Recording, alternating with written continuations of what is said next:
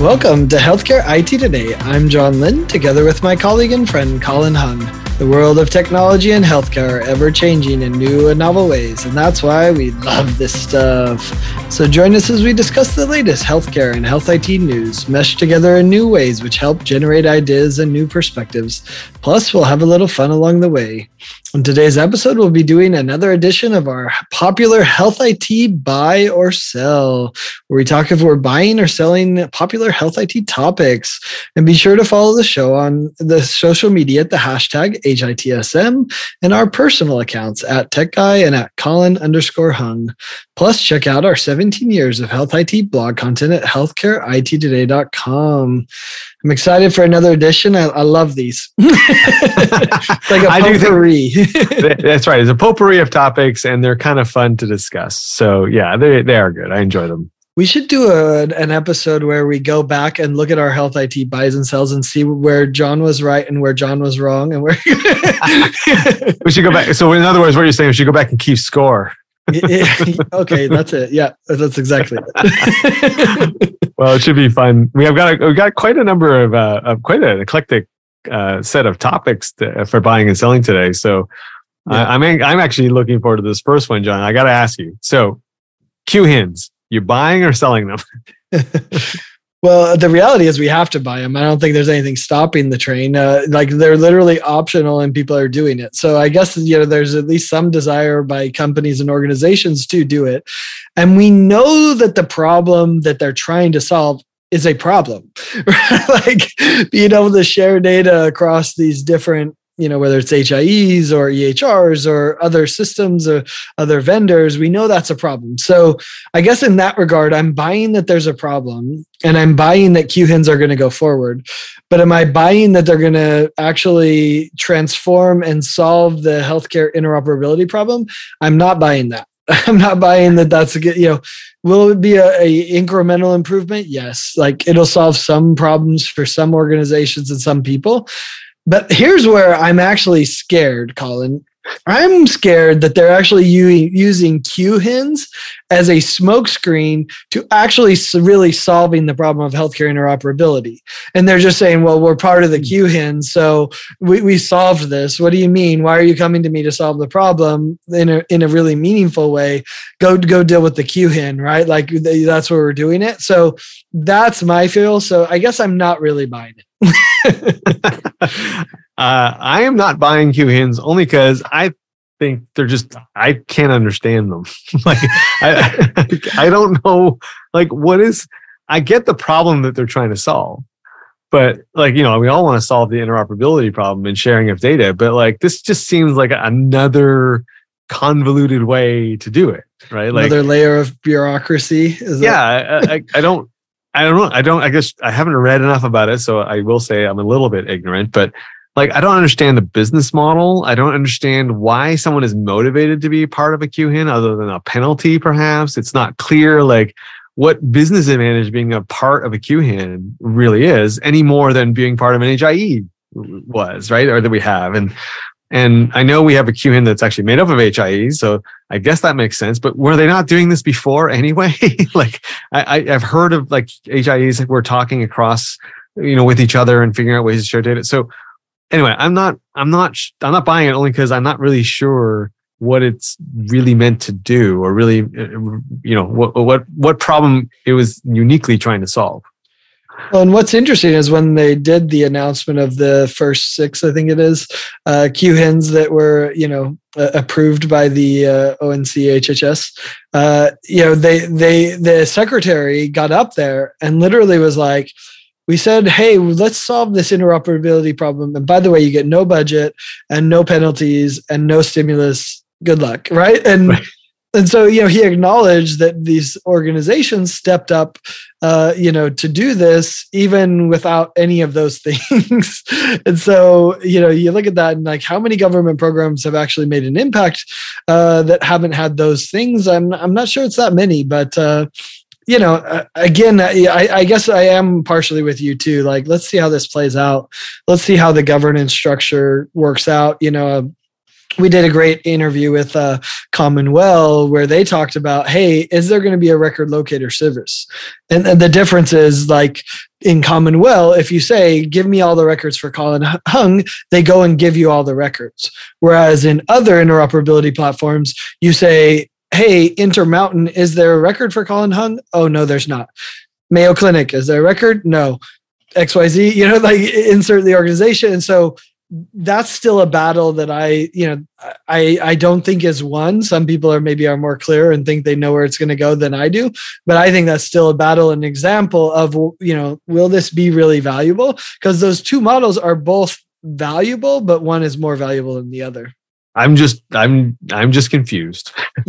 Like, so I'm basing my sell only on my confusion. So, I mean, I hope it does work out. I mean, let's be honest. I mean, I think, I hope interoperability does get better.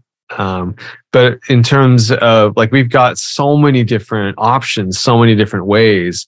I don't know if this is the one that's going to be the one that magically is going to crack the nut and go, oh, okay, because we have this mechanism now and this this way of operating that, hey, it's going to be solved. It's going to be fixed. So we'll see. And the QHINs won't make it worse. Is that? That's a pretty tepid endorsement of QHINs. Yeah, great. It won't make it worse.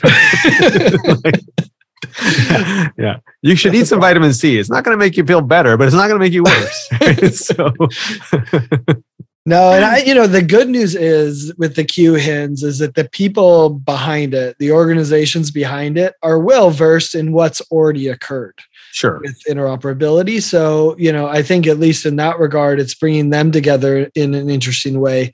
And hopefully we'll solve some of the information blocking. In fact, that's the only teeth that maybe could be applied to this is if you're not participating in QHIN, is that considered information blocking at some point? I don't know the legal exactly, but that is one potential one is, hey, you're not sharing and the QHIN is the way to share and you're not doing it. So there could be penalties there or other consequences. So maybe. Yeah, no, and you're right. You're spot on in terms of the companies that have been approved already as QHINs. I mean, Health Gorilla, Commonwealth, No2, I mean, Sequoia Project. These are organizations that know what they're doing, right? They're not sort of new organizations that popped up overnight. Really good there. I mean, Epic's kind of new to interoperability, right? They're yeah, you're right. Yeah, and actually, it is a new organization, right? Like their QHIN announcement is like it's some name that you're like, wow, I don't know if the marketing person got it's like I forget what it is, an Epic interoperability initiative thing. And so it is interesting. I guess technically that is kind of a new organization for Epic. Let's go to the next one, John. Are you buying or selling that home care will make an appreciable difference in the way care is delivered? I mean, this one's a tough one because I think home care has exploded and I think it's going to explode even more. I think the opportunity there is going to be huge. And I say this somewhat tepidly that I'm selling that it actually makes a difference. And I think the only exception might be for some individual patients. So for some individual patients, I think, yeah, they'll get discharged a little bit earlier. And that I think is an appreciable difference. So in the lives of some patients, that will be better. But do I think it's going to do anything to stop the trajectory of costs in healthcare? No. Do I think it's going to improve the care that they've received? I mean, I get it. I've seen all the studies that say patients recover better at home. They avoid the, hospital acquired conditions and like that. But I don't know. I just don't think it's going to make that big of a difference, pushing them to the home. I'd love to be wrong on that. So I guess I'm selling that home care really lowers the costs, improves the care in such a dramatic way.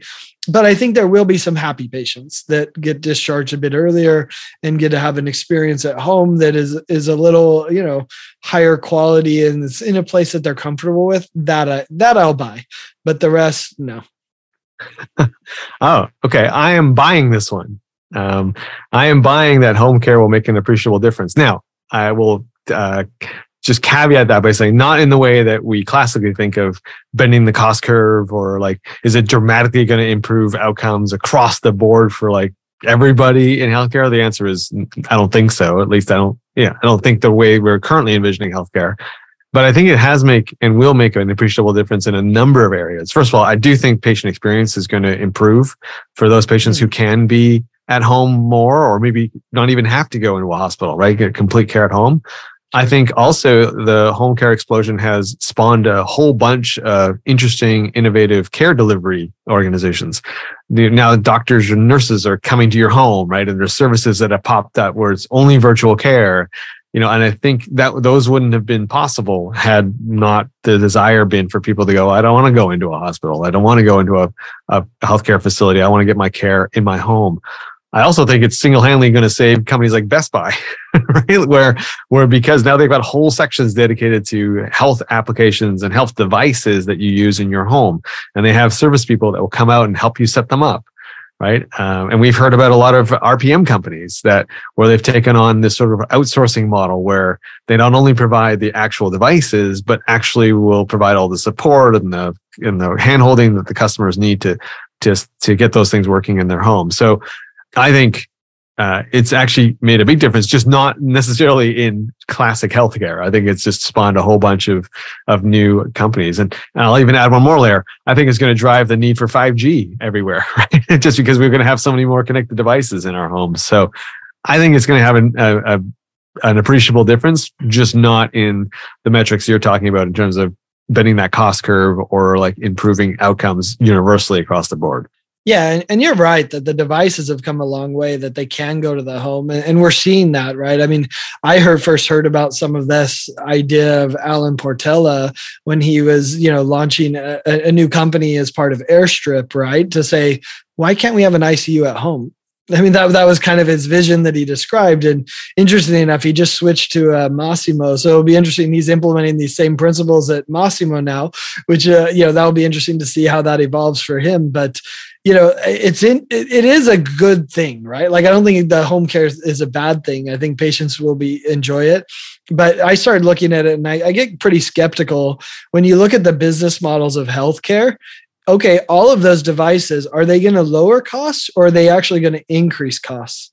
And I know this is making me the curmudgeon skeptic on this episode, but we know that we do stuff in our best interest. And a lot of that data could be used to drive more cost rather than to lower cost. If we're not careful in how we apply this in a fee for service world versus value-based care world, that could be a problem. So, we'll see how it gets implemented. And that's my fear with home care is we're just going to drive more higher cost services that it's going to make healthcare actually more expensive rather, and maybe they get better care. That's good. I guess we can appreciate that outcome, but otherwise, yeah, it scares me. Yeah, no, and I think you hit on something in your first part of your answer. I don't think that home care is going to really help the majority of patients who have multiple chronic conditions who need that higher level of care. I mean, there right now, anyways, there's not the technology or the infrastructure to support someone like that at home. Maybe in a sort of like one day here, 2 days there kind of thing. Maybe I could do, instead of having to come in to get something done, I could just do it virtually or something. I can maybe see that, but it's not going to move the needle in terms of like how many, like you're only at the hospital like half as much. But I think to your point, I think for people who have a very short illness or recovering from a procedure, I think those situations, it will make a very big difference for those patients and for costs for those patients because things are now done at home. But let's be honest, the majority of healthcare costs aren't caused by those people, like with who have an acute episode. It's the folks who have multiple conditions, and I don't think home care is really targeted at those folks just yet. Well, and I think there are pockets of innovation that are going to be really interesting. I mean, I saw at CES CamiVision, which is basically a video camera that does fall detection. And so, I think there are pockets. And so, could we reduce the number of falls? Absolutely, right? Or sure. Could we detect them when they happen so they don't pass away? I mean, so I think there are pockets that are going to do amazing work in ways that we couldn't have otherwise. But, I think it's going to be pockets rather than transformational for healthcare. I agree. And I did a quick interview with TitleCare, right? Where we showed the whole in-ear camera thing that they were doing as a self, you don't have to go to the doctor to get that done now. And just, you're right. The innovation in those devices is going to be pretty awesome to continue to watch. Yeah, absolutely. Hey, if you're just tuning in, you're listening to Healthcare IT Today with John Lynn and Colin Hung. Today, we're doing our fun buy and sell episode. So number 3, John, in terms of our buy and sell, IT salaries in healthcare. The statement I'm making is IT salaries in healthcare will continue to go up. Are you buying or selling that? I mean, I think every IT person is going to hate me after this, but that's okay. I'll accept it. But I'm actually selling it. And the reason I'm selling that is multiple fold.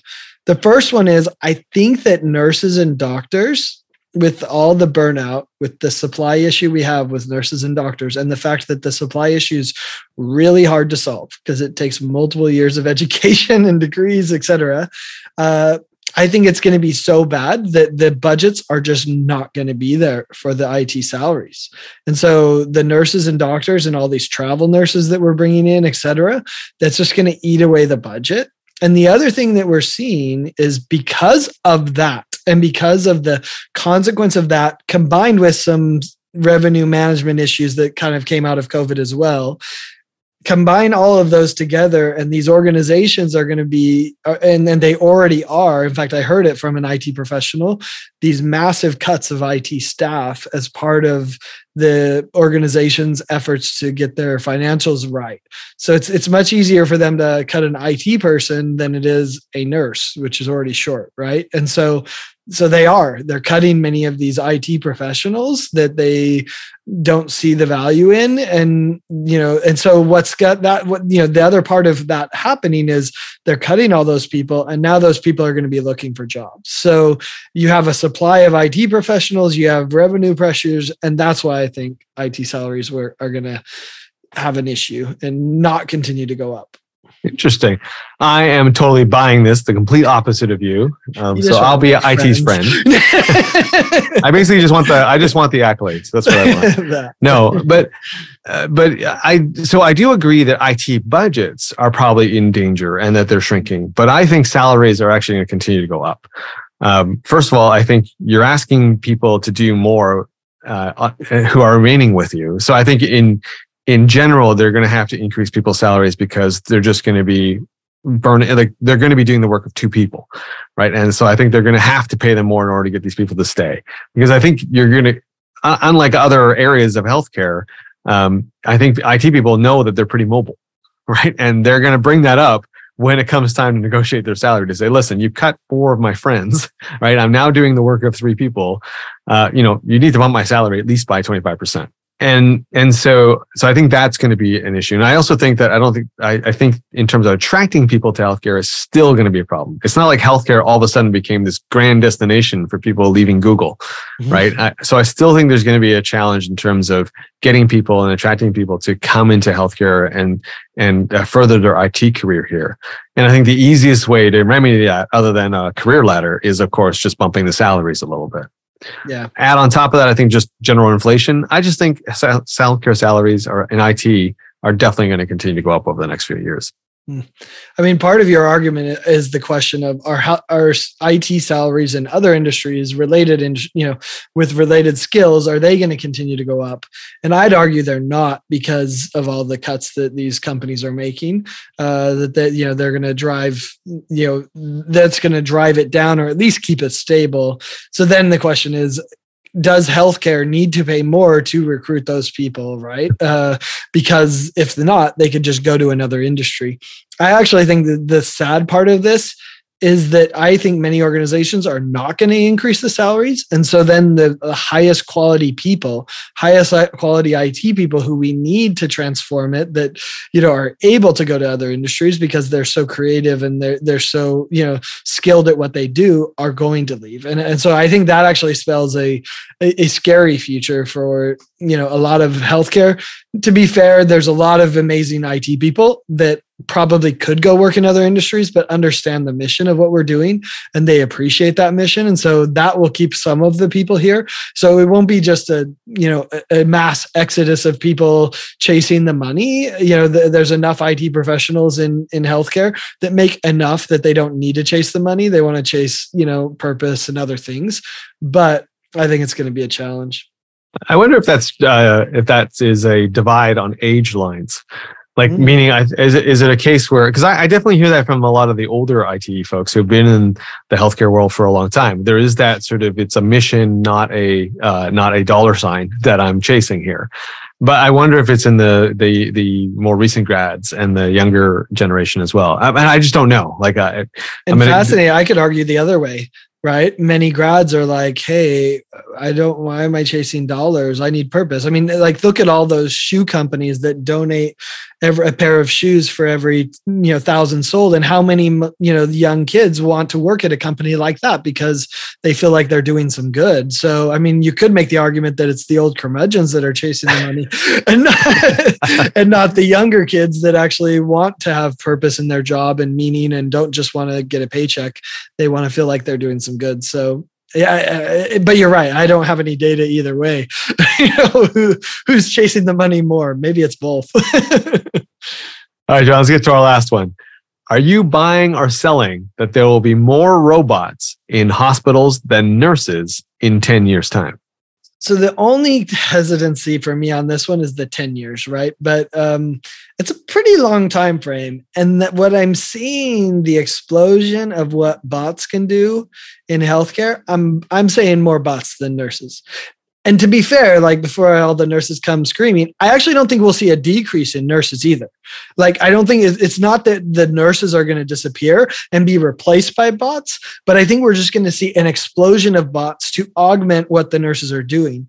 And when you look at what a lot of these bots are doing, whether it's delivering supplies, whether it's cleaning, whether it's, and if we really get into it, if we include bots on websites and things like that, which I'm not even necessarily including that, right? But I could include like the OmniCell, pharmacy bots that are doing medication and delivering medications, and they have other bots that do compound medications that are more reliable than humans. Like, when you look at those bots and all that they're doing there, you can see a lot of potential for bots to do some really amazing things in healthcare organizations.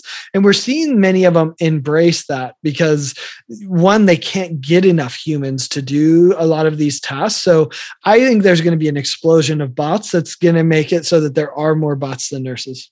I'm on the fence on this one. I think I'm leaning on the sell side. Mm-hmm. I'm not sure there's going to be more robots in hospitals than nurses in 10 years. I actually think the number of nurses is actually going to grow because I think, first of all, they are much cheaper than physicians. And I think just the what we're going to ask of nurses and what we're going to allow them to do, I think, is actually going to change over the next 10 years because of the acute problem we're experiencing now, where we don't have enough of them. Right. So this whole, we've already seen, practicing across state lines and these kinds of things. I think it's just going to continue because we're just going to be continuing to struggle with getting enough of them minted. The other thing I think is going to happen is if the laws of supply and demand hold up, I also think that there may be a glut of nurses coming through as people now realize, hey, getting into this career is great. And all of a sudden, we're going to have all these nurses come through the other side. And now, all of a sudden, what are we going to do with all these nurses? Well, we got to find jobs for them.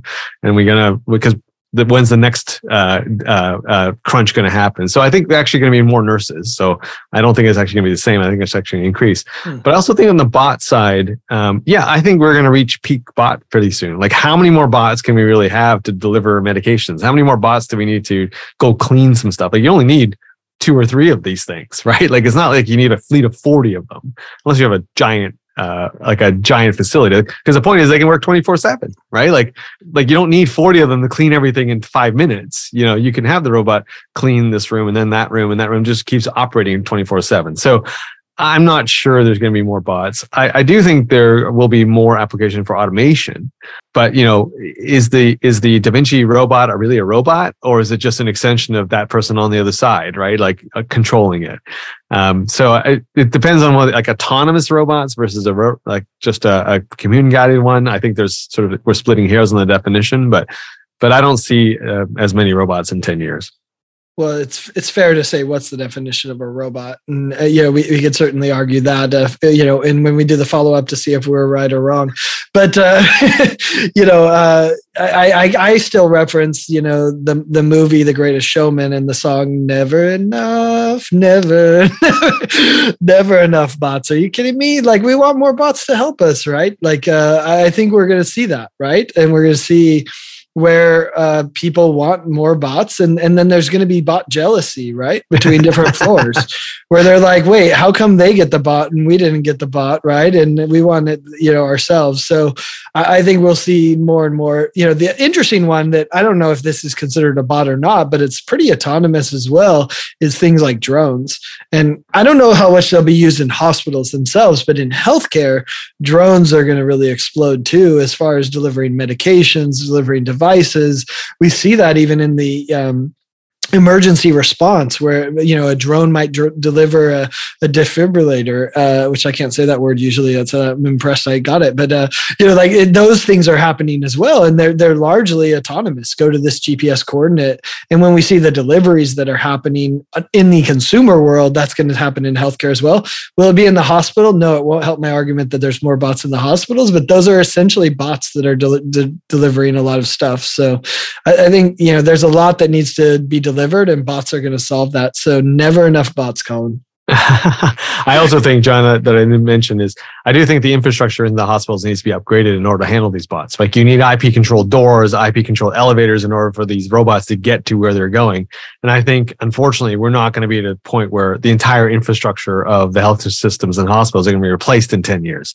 Because to retrofit an older hospital with that is pretty hard. 5G We'll see. We'll keep score and see who's right. Yep. Hey, thanks to all of you who tuned into this episode of Healthcare IT Today. Find out more details about our show by checking out the programs page on healthcarenowradio.com. And please share your voice and engage with the community at healthcareittoday.com and on social media using the hashtag HITSM. I'm Colin Hung with my friend and health IT collaborator, John Lynn. Thanks for listening, and have a great week.